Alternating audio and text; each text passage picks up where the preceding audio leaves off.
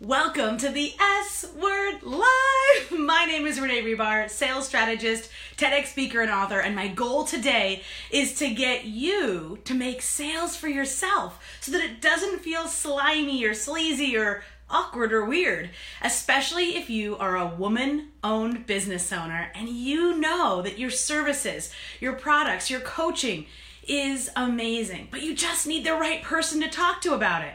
So, if you've ever been in the scenario where, and maybe it's not you, maybe just someone you know, share this with them. Hello, Irina. Hello, say hello as you join.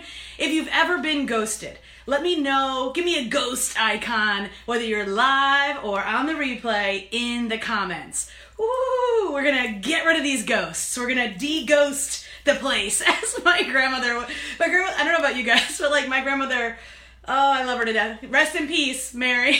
She always had the holy water. so we're gonna we're gonna spray the holy water around. So how do you do it? I have this super fun way called the double D method. What? What does it mean? Well, it means deadlines and the money. so here it is. What's up, Tammy? Say hello as you join. So, how do you stop getting ghosted? So, if you've been in the situation where you've gotten either a referral or somebody contacted you or they filled out a form on your website, they came to you somehow, maybe you meet them at a networking event, they're like, listen, I need what you have. You say, okay. And you get on the phone, you talk to them, you go over everything, and you're like, great, I'll send you a proposal. They're like, great, send me the invoice. And then you never hear from them again. It's as if they've been abducted. They're they're completely off the face of the planet. so we want to stop that from happening to you. How do you do it?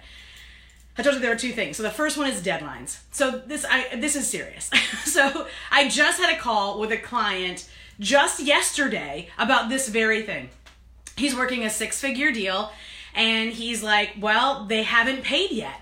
I'm like, "Did you put a deadline on the on the proposal?" He says, "No." I was like, "Ah!"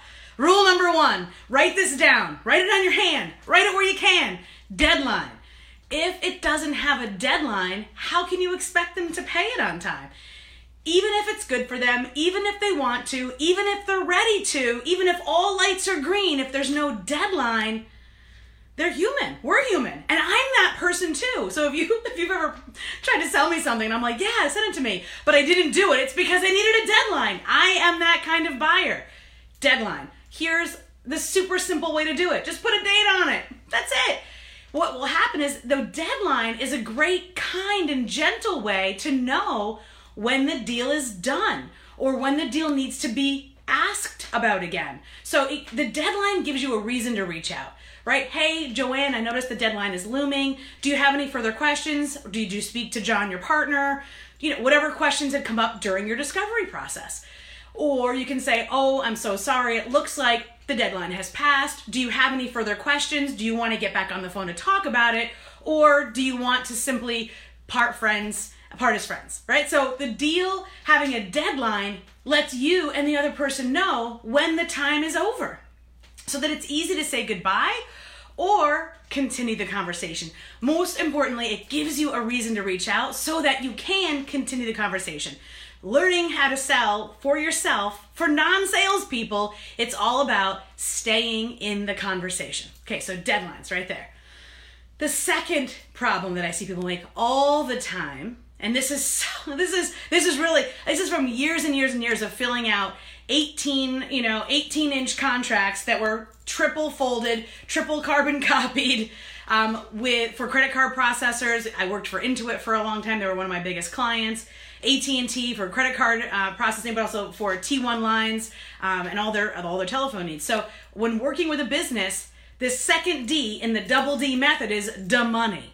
So during the contract process and actually putting ink on the contract, signing it, and paying for it, don't let them go by themselves. That's like letting a toddler run around with sharp knives. Why would you do that? It's not safe.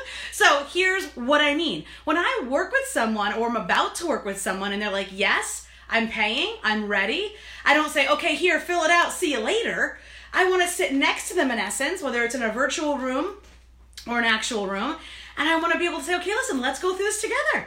So that because here's the reality. If you don't help them finish the process, you they, they they're going to have questions. There could be something that doesn't seem right for them or they say you know what? This is kind of complicated. I'm going to come back later and deal with it and then they don't. So half the time that you're getting ghosted it's not even the person that doesn't that's not something they don't want to be with you. It's that they do but they just something happened.